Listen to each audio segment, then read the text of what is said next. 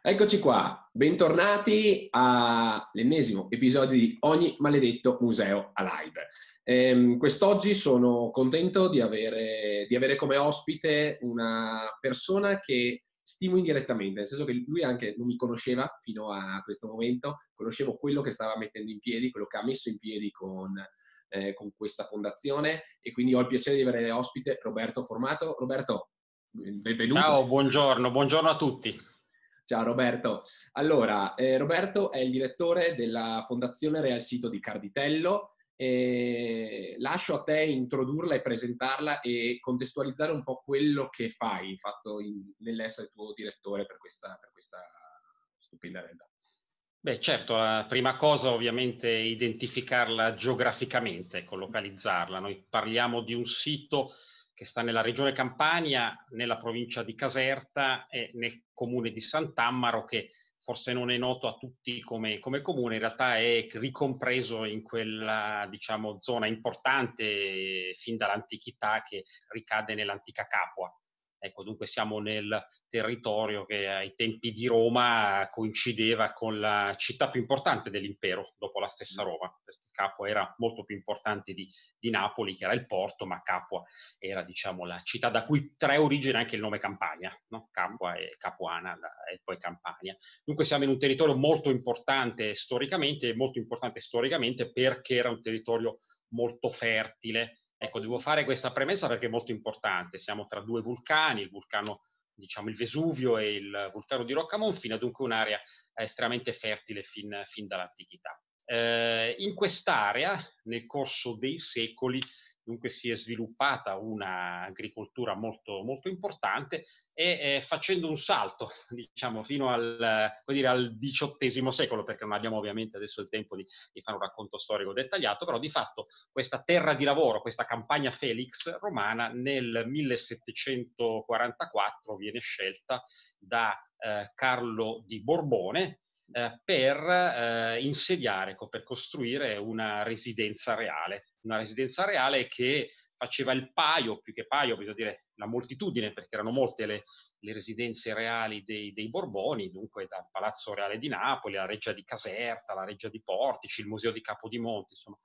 tante residenze, e in particolare a Carditello, questo è il nome del, del sito, dalla presenza dei cardi, che, erano, che abbondavano, a Carditello viene eh, realizzata una tenuta che nel 1744 nasce come eh, tenuta eh, per l'addestramento dei cavalli, su questo poi credo che rientreremo perché è un aspetto molto importante e caratterizzante del sito, e poi prosegue la eh, la costruzione di questo, di, di questo, sito fino a quando il figlio di eh, Carlo di Borbone, Ferdinando IV, eh, nel 1787 eh, eh, comincia a destinare la tenuta, oltre che ai cavalli, anche al, all'agricoltura e qua nasce tra l'altro la prima fabbrica, cioè la prima realizzazione sistematica di produzione di mozzarella di bufala, legata alla tradizione delle, delle, bufale e poi insomma il complesso monumentale viene arricchito di una quadreria la cui realizzazione viene dire,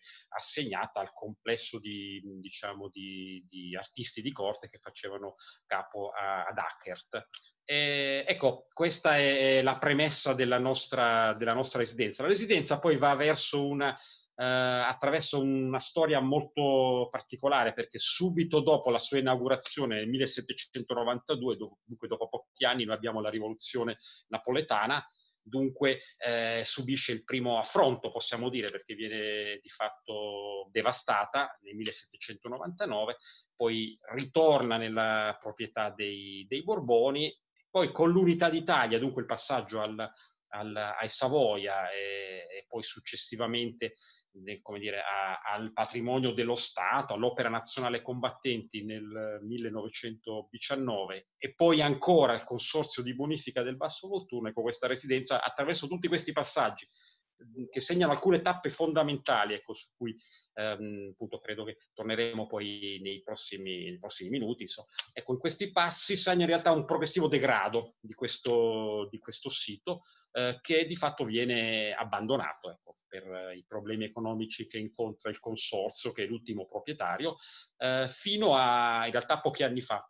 il sito viene depredato da tutte e nel 2014 viene eh, acquistato dal, mh, dallo Stato, dal Ministero dei Beni Culturali, che nel 2016 sedia una fondazione, che è la Fondazione Real Sito di Carditello, partecipata dalla, o anzi promossa meglio dal Ministero dei Beni Culturali, dalla Regione Campania e dal Comune di Sant'Ammaro, che io da quasi due anni, ecco, da un po' meno di due anni, ho l'onore di dirigere. Infatti, ehm, contestualizziamo anche questo, quindi mh, mhmm, da quando lo Stato ha acquisito comunque questo sito, co- cosa avete messo in piedi? Che cos'è che è stato, qual era il progetto che, era, che c'era all'inizio che state portando avanti e che è stato portato avanti fino a, il, diciamo, fino a fine febbraio? Ma ecco, noi eh, dobbiamo diciamo, contestualizzare il sito perché il progetto, che è un progetto importante di restauro, ecco, dire, la prima cosa che possiamo dire che abbiamo un'imponente ecco, operazione di restauro di un complesso monumentale che considerate composto da 15 ettari, dunque c'è una, diciamo, un monumento con una palazzina reale e poi una serie di scuderie, un complesso a doppia T. Ecco, ora non è facilissimo ecco, spiegarlo, ecco, però di fatto è un complesso molto grande che era, uh, si dice, uh, progettato per ospitare 2000 cavalli, dunque immaginate quante siano numerose e importanti le scuderie e all'interno del complesso, all'interno delle mura, c'è eh, un anello che è disegnato sul modello uh, degli ippodromi romani, del Circo Massimo, che è il più grande al mondo in un sito reale. Dunque, questo per dare un'idea delle dimensioni. intorno abbiamo i boschi, che sono diverse tipologie di bosco tutelate. Allora, tutto questo uh, ha innanzitutto un progetto di restauro, che è finanziato in questo momento con fondi eh, europei e, e, rappresenta il nostro primo impegno. Però ecco, il progetto di restauro eh, è stato accompagnato da subito dall'apertura del sito, cioè il sito secondo gli standard normali ecco, dovrebbe restare chiuso, però si è voluto in realtà renderlo immediatamente fruibile attraverso tutte ovviamente le accortezze, la delimitazione degli spazi. Perché? Perché il sito, proprio per il luogo nel quale si trova e per le battaglie anche che la società civile ha condotto negli anni precedenti, è diventato un simbolo per l'intero territorio. Noi immaginiamo che siamo in un'area che purtroppo è stata, come dire, agli onori della cronaca dopo i fasti che ho richiamato prima, romani, fino dire, a, pochi, a, pochi, a due secoli fa. Però in realtà gli ultimi, gli ultimi anni, soprattutto gli ultimi 10-15 anni, sono stati legati al, ai fenomeni, come dire, della terra dei fuochi, al fenomeno dell'inquinamento, dei rifiuti, eh, senza dimenticare che siamo nel territorio che ha, ahimè, ospitato diciamo, alcune eh, dei, delle gang diciamo, criminali più, come dire, purtroppo più importanti diciamo, a livello non solo nazionale, perché siamo come dire, in un territorio veramente delicato da quel punto di vista, tant'è che appunto il, le, le, bande diciamo, della Camorra avevano individuato addirittura il sito di, Real, il sito di Cartello come luogo per lo sversamento dei rifiuti tossici. Quindi insomma c'è tutto una, dire, un simbolismo legato al sito che noi stiamo eh, governando, eh, che per noi diventa il simbolo, un, dire, un, un sinonimo di riscatto di un intero territorio e questo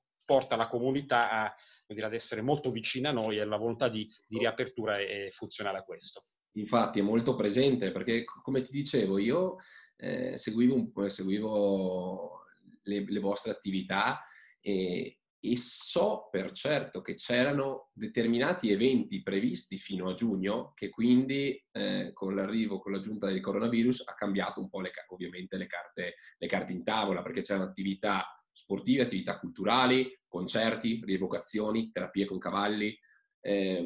proviamo un attimo a, a, a, capire quello che avevate messo in piedi e che cosa ha portato poi il, il coronavirus, perché eh, voi siete una realtà che utilizza i video, secondo me, in maniera, in maniera presente e fatti anche video in un certo modo. E come avete affrontato questo, eh, questo, questo, impatto del coronavirus, come lo avete anche raccontato, perché ho visto qualche tuo intervento che è stato molto interessante e lo metteremo anche nei commenti così la gente se lo può vedere anche come spunto.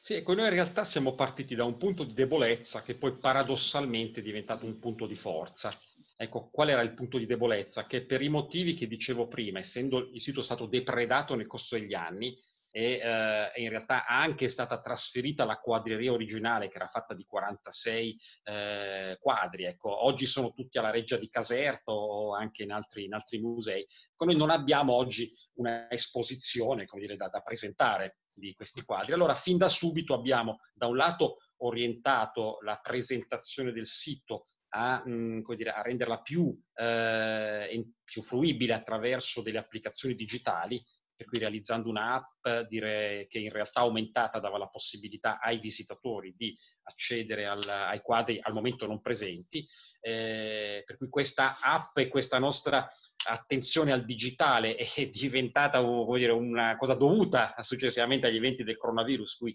ovviamente eh, si stanno, ecco, una, una, procedura che stanno seguendo molti musei, però nella quale noi eravamo già gioco forza inseriti, e poi proprio per il fatto che il sito ha mh, si distingue moltissimo da tutti gli altri siti, anche quelli borbonici, ha una componente importante ecco, di eh, natura, siamo all'interno ecco, veramente di una campagna, abbiamo la presenza dei cavalli di razza reale, ecco, prima non li ho citati perché noi abbiamo reinserito al sito i cavalli persano, che era diciamo, una razza che era stata selezionata dai Borboni attraverso l'incrocio tra il cavallo spagnolo e il cavallo turco, cioè il cavallo di Costantinopoli, per capirci, due cavalli molto importanti, un, un cavallo nato per la battaglia. Ecco, noi questi cavalli li abbiamo reinseriti, ne esistono oggi in Italia 100, circa 110 esemplari, quelli di razza, noi al sito ne abbiamo oggi 50, per cui una metà che fanno capo al, ad Alduino di Ventimiglia che è il proprietario. Ecco, noi abbiamo allora eh, ricostruito diciamo, un sistema di fruizione del sito in cui cultura e natura eh, stanno insieme e abbiamo, venendo agli eventi di cui mi chiedevi, eh, articolato un programma che era partito già nei mesi precedenti col, col Natale, ma che per la primavera prevedeva una, una popolarità di eventi di spettacolo sia all'interno che all'esterno. Cosa faccio alcuni esempi molto semplici. Ecco, eh, tra le, mh, dire, le, gli aspetti più belli e preziosi del sito ci sono quattro magnifici orologi solari quattro meridiane che sono tra le più importanti che abbiamo in Italia, eh, meridiane che abbiamo restaurato e che sono molto interessanti sia dal punto di vista storico-artistico che scientifico. Scientifico perché sono state progettate dal progettista dell'Osservatorio Astronomico di Napoli, storico-artistico perché presentano dei motti e dei racconti in italiano e in latino, e poi due meridiane riportano l'orario italiano che era in voga negli anni fino diciamo, al XVIII secolo e altri due l'orario francese che è quello che noi utilizziamo adesso. Ora noi intorno a queste meridiane abbiamo immaginato di fare, e lo faremo ancora, eh, degli eventi legati ai due solstizi e due equinozi, eventi musicali, di spettacoli, insomma. E questo lo cito come esempio perché è un esempio in cui ecco, tutti i nostri eventi sono caratterizzati dalla, da una produzione di nuova cultura, cioè noi partiamo da un elemento che è il complesso monumentale, la meridiana, però poi cerchiamo di coinvolgere artisti importanti e di creare un prodotto nuovo per ovviamente seguire eh, quello che è la nostra missione, che è ovviamente un'educazione, una missione di educazione, di costruzione di cultura continua. Ecco, abbiamo fatto anche, cito solo l'ultimo, per esempio, la nuova produzione di burattini col maestro burattinaio eh, Giorgio Ferraiolo, che è della tradizione napoletana, e abbiamo costruito i burattini con Re Ferdinando, Maria Carolina, è uno spettacolo molto simpatico col cavallo, anche questa nel suo piccolo è una produzione nuova che usiamo con i bambini, con le scuole. Sì, eh, questo modo di lavorare, questo modo di riconcepire la cultura eh, sta creando una sorta di... Di, di, di, giro comunque di, di persone comunque de, del luogo. Tu, hai parlato, mi è piaciuto tantissimo prima che hai detto di, riqualificare il ruolo comunque di, mm, rinascita, comunque di, ricostruire quello, quello, che era. Quindi ehm, questo rapporto, com'è, com'è il rapporto con... Mi interessava capire com'era il rapporto con la popolazione. Cioè come riuscite a... Eh, a creare questi eventi, come li proponete, va bene, e come riuscite a, a riqualificare veramente una, una, realtà che è magari, che magari salita agli onori della cronaca per altri motivi. Ma sai, eh, la nostra è, c'è stata una scelta che in parte è dovuta a motivazioni sociali e di inclusione che vado a spiegare, in parte anche a un posizionamento di mercato, quindi una scelta di marketing. Ora, noi essendo gli ultimi arrivati ecco, tra i siti reali, eh, e avendo a disposizione una limitata, come dicevo prima, disponibilità di oggetti e di opere da, da presentare, eh, non avrebbe avuto senso per noi ecco, restare su un pubblico elitario e strettamente culturale, secondo, secondo me. Cosa che quando sono arrivato in realtà c'era. Cioè, il sito comunque era frequentato, ma era frequentato da un gruppo di persone tutto sommato abbastanza limitato, di età media abbastanza elevata, appartenenti alle classi anche sociali più, più importanti, professori universitari, insomma. E questo va bene, non è che ovviamente per noi sia, sia dannoso, ci mancherebbe altro, però l'esigenza che abbiamo avuto, la scelta che abbiamo fatto è stata quella di aprire in realtà ad altre categorie di utenti, Ecco, eh, soprattutto per eh, costruire un'immagine nuova, un vissuto nuovo del sito, abbiamo scelto di partire dai bambini, dalle famiglie. Mm. Ecco, considera che quando sono, una delle cose che più mi hanno impressionato quando sono arrivato al sito era il racconto che, conoscendo molte persone, diciamo della comunità, dei comuni vicini, ecco, mi dicevano che i bambini non, non ci andavano, pensavano che ci fossero i fantasmi perché era un, era un, monumento come un complesso nella natura dove non, appunto era co- stato occupato da, da, da, queste presenze criminali, per cui di fatto era tenuta lontana la popolazione. Allora, eh, abbiamo voluto veramente riavvicinarci e costruire da zero attraverso il coinvolgimento dei bambini. Ora è evidente che i bambini devi coinvolgerli con degli strumenti nuovi,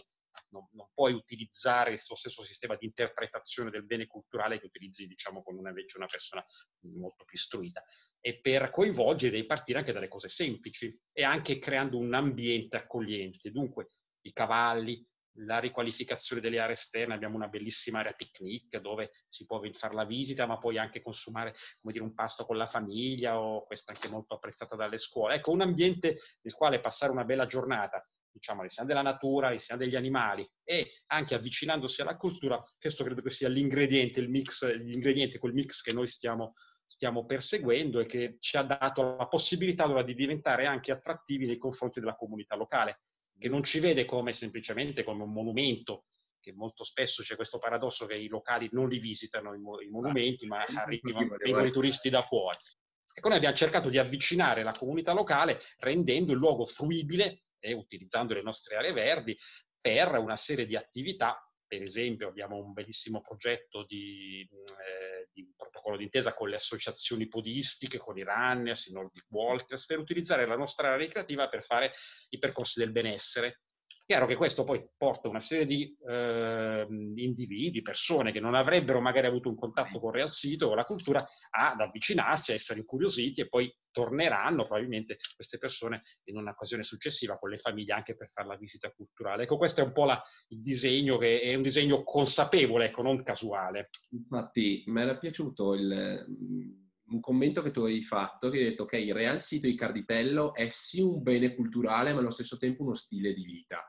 e legando questo binomio cultura e salute. E questa cosa la, la, la, voglio riproporre anche perché ehm, parlando con Paola Bonifacio dei musei eh, civici di Treviso è venuta fuori la stessa identica cosa, quindi quello che sta cercando di mettere in piede lei, manager dei musei, eh, è quello di legare questo cultura e salute allo stesso modo. Mm,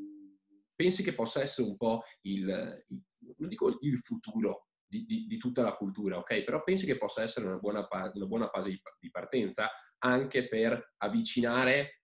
persone differenti, quindi eh, che magari non erano, che non erano propense ad andare al museo, per museo, eh, realtà beni culturali istituzioni, per avvicinarle a questo mondo, quindi? Eh, sicuramente sì, ecco noi il brand, ecco il, questo, mm, parlavi di stile di vita, ecco noi vediamo Carditello, ecco nel, nel, nostro piccolo ovviamente siamo consapevoli, come dicevo prima, che siamo da poco sul, nel panorama dei beni culturali, però ecco il percorso che vogliamo seguire è quello che Carditello diventi un brand, cioè un brand che come dire, ha un messaggio positivo che per noi è facile comunicare in virtù della sua storia di riscatto è un brand diciamo, nel quale si integrano diciamo, la cultura, che,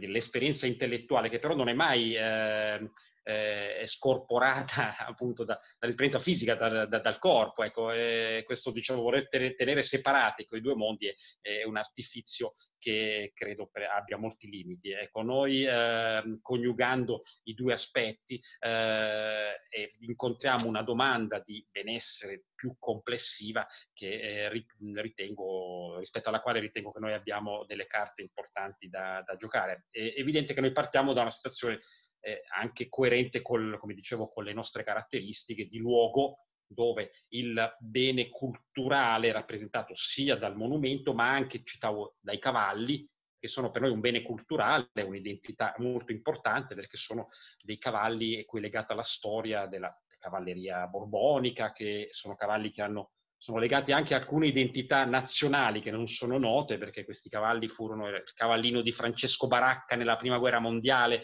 dipinto sulla carlinga dell'aereo, era un cavallino persano, perché lui era, nella prima guerra mondiale non esistevano i piloti, esisteva l'arma della cavalleria e i più bravi diventavano piloti, ecco, per cui i piloti erano dell'arma della cavalleria. Poi questo cavallino muore Francesco Baracca, eroe dell'asso degli assi, viene donato a Enzo Ferrari dalla mamma di Francesco Baracca. Dunque il nostro cavallino persano è il cavallino rampante. Eh, cioè, lui c'è una storia molto bella che è una storia che evidentemente per noi già naturalmente Carditello è un, è un marchio che è trasversale a diversi temi. Poi c'è la, poi il cavallo, poi adesso non cito le imprese sportive legate ovviamente anche alle Olimpiadi, a, a tanti protagonisti della storia nazionale sportiva. E oltre a questo abbiamo l'identità legata, che prima ho accennato soltanto, ma che è molto importante, legata alla, alla, all'agricoltura, alle produzioni, alla mozzarella. Mm. Per cui insomma è, è, andiamo a dare un'altra diciamo, componente importante del, del, del, del, nostro benessere, che è quella ovviamente legata al gusto, diciamo, al, e dunque ad altre sensazioni che non sono meramente solo quelle intellettuali. Dunque per noi la scelta di integrazione tra corpo e mente, dunque tra diverse esperienze sensoriali, oltre a quella eh, squisitamente diciamo, intellettiva, per noi è del tutto naturale e credo che facciamo bene a perseguirla. Beh, ci sono tanti punti che, che, che mi piacciono, nei quali mi ritrovo, quindi il, il non pubblico elitario, quindi costruire un certo modo di comunicare, eh, di, di, aprirsi a nuove categorie di utenti, il fatto di relazionarsi appunto con famiglie, abbiamo parlato anche di questo in altri, anche in altri appuntamenti, di relazionarsi con famiglie e bambini in un certo modo, eh, di avvicinare la popolazione locale fondamentale, quindi anche spunti per il prossimo futuro di, di sviluppo della cultura anche eh, per, per, quello che stiamo vivendo, il fatto che per forza di cose non si potrà, ci saranno realtà che non potranno attingere a un bacino di utenti turisti eh, e quindi clienti esteri, per forza di cose si dovrà lavorare molto di più nel locale, come hai detto, molto di più nel territoriale e non, e non da fuori. Il diventare brand mi è piaciuto tantissimo, me lo sono appuntato a, caratteri cubitali, ehm, mescolando queste tre cose, cioè queste, queste due cose eh, abbondanti, quindi cultura, salute e all'interno del ramo salute anche tutto, tutto un ramo eh, legato appunto a questo discorso del gusto, dell'agricoltura e quindi con prodotti del territorio, quindi riuscire a offrire un... un anche, anche cioè, paradossalmente io vengo in museo, vengo, museo, vengo nella tua istituzione, vengo in questa realtà, in questo sito e riesco ad, a, a nutrirmi nel vero senso, nel vero parola, di nutrirmi di cultura sotto vari punti di vista. Quindi ci sono veramente tanti spunti di interesse ai quali partire. Una domanda al volo, come sarà il futuro, eh, il prossimo futuro della cultura? Eh, hai parlato di, di, digitale, hai parlato di quello che voi avete messo in piedi e di come eh, per forza di cosa avete accelerato da quel punto di vista eh, siete delle macchine da video pazzesche, mi, mi, mi godo ogni, ogni, uscita che state, che state, facendo e andate a toccare più temi, anche il lato musicale. Nel, cioè, co- quindi quale sarà il futuro della cultura? Quale sarà potenzialmente il futuro di, di certe realtà? Quello di abbracciare, di dialogare sempre più con mondi esterni all'idea stessa di cultura eh, come è fatto intendere ovviamente, e anche lato digitale appunto, eh, come si potrà strutturare una visita, perché nel vostro caso, quindi per forza di cose sarà difficile ricostruire per i prossimi mesi quello che avete messo in piedi, cosa, in che direzione andiamo. Ecco.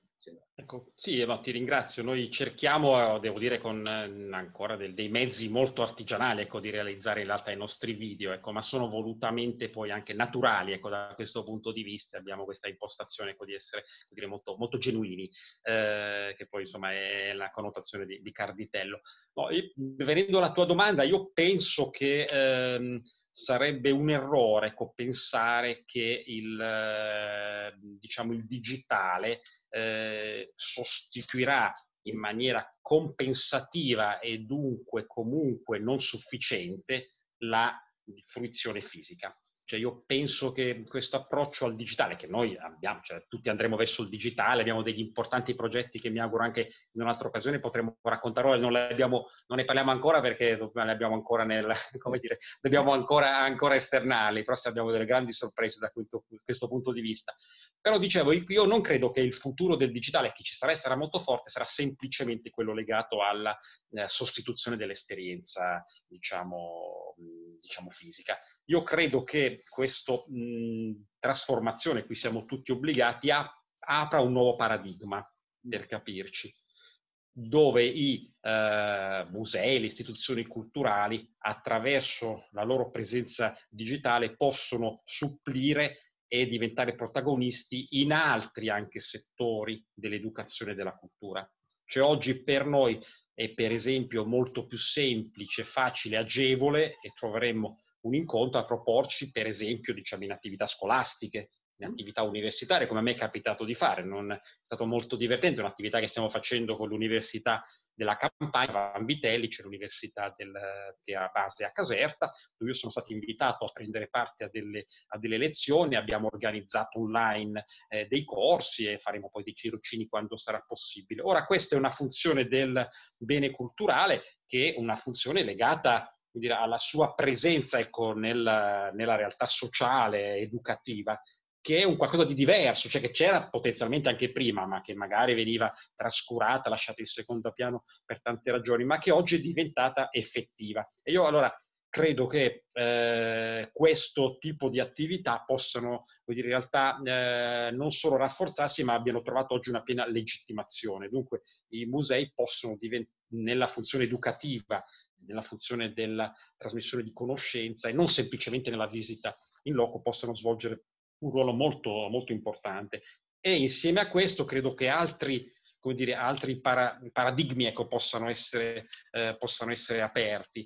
Eh, tutte le rivoluzioni, eh, dire, quando avvenne, venne introdotto il computer, non fu semplicemente la sostituzione della macchina da scrivere con uno strumento più più potente. All'inizio era così, ecco, si parlava di videoscritture, si sostituiva. In realtà il computer ha aperto dire, la strada delle applicazioni totalmente imprevedibili a quel tempo, dunque ha, ha modificato radicalmente con, dire, un prodotto e aprendo a, nuove, eh, dire, a, un nuovo modo di approcciarsi alla, alla, realtà e soddisfare determinati bisogni che forse prima neanche erano,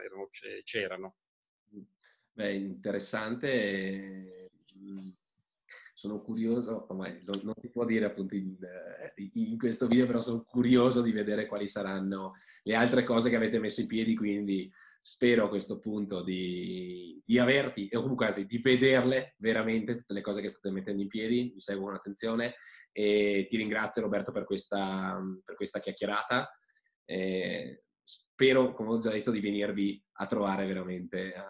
al sito eh, di Gravide. E io a mia volta posso allora fare un invito a tutti coloro che ci stanno, a te ovviamente anzitutto, ma a tutti coloro che ci stanno seguendo, perché insomma è un sito molto amichevole questo, molto aperto e facciamo dell'inclusione una nostra, diciamo, di tutti diciamo una nostra bandiera e dunque veramente appena sarà possibile vi attendiamo e quando venite chiedete personalmente di me, insomma a me piace poi avere il contatto anche con tutti i visitatori eh, per capire da dove vengono, quali sono le preferenze, insomma come vivono il, il real sito. Grazie. Grazie mille, grazie mille per questa chiacchierata e speriamo di vederci presto. Ecco. Arrivederci, ciao.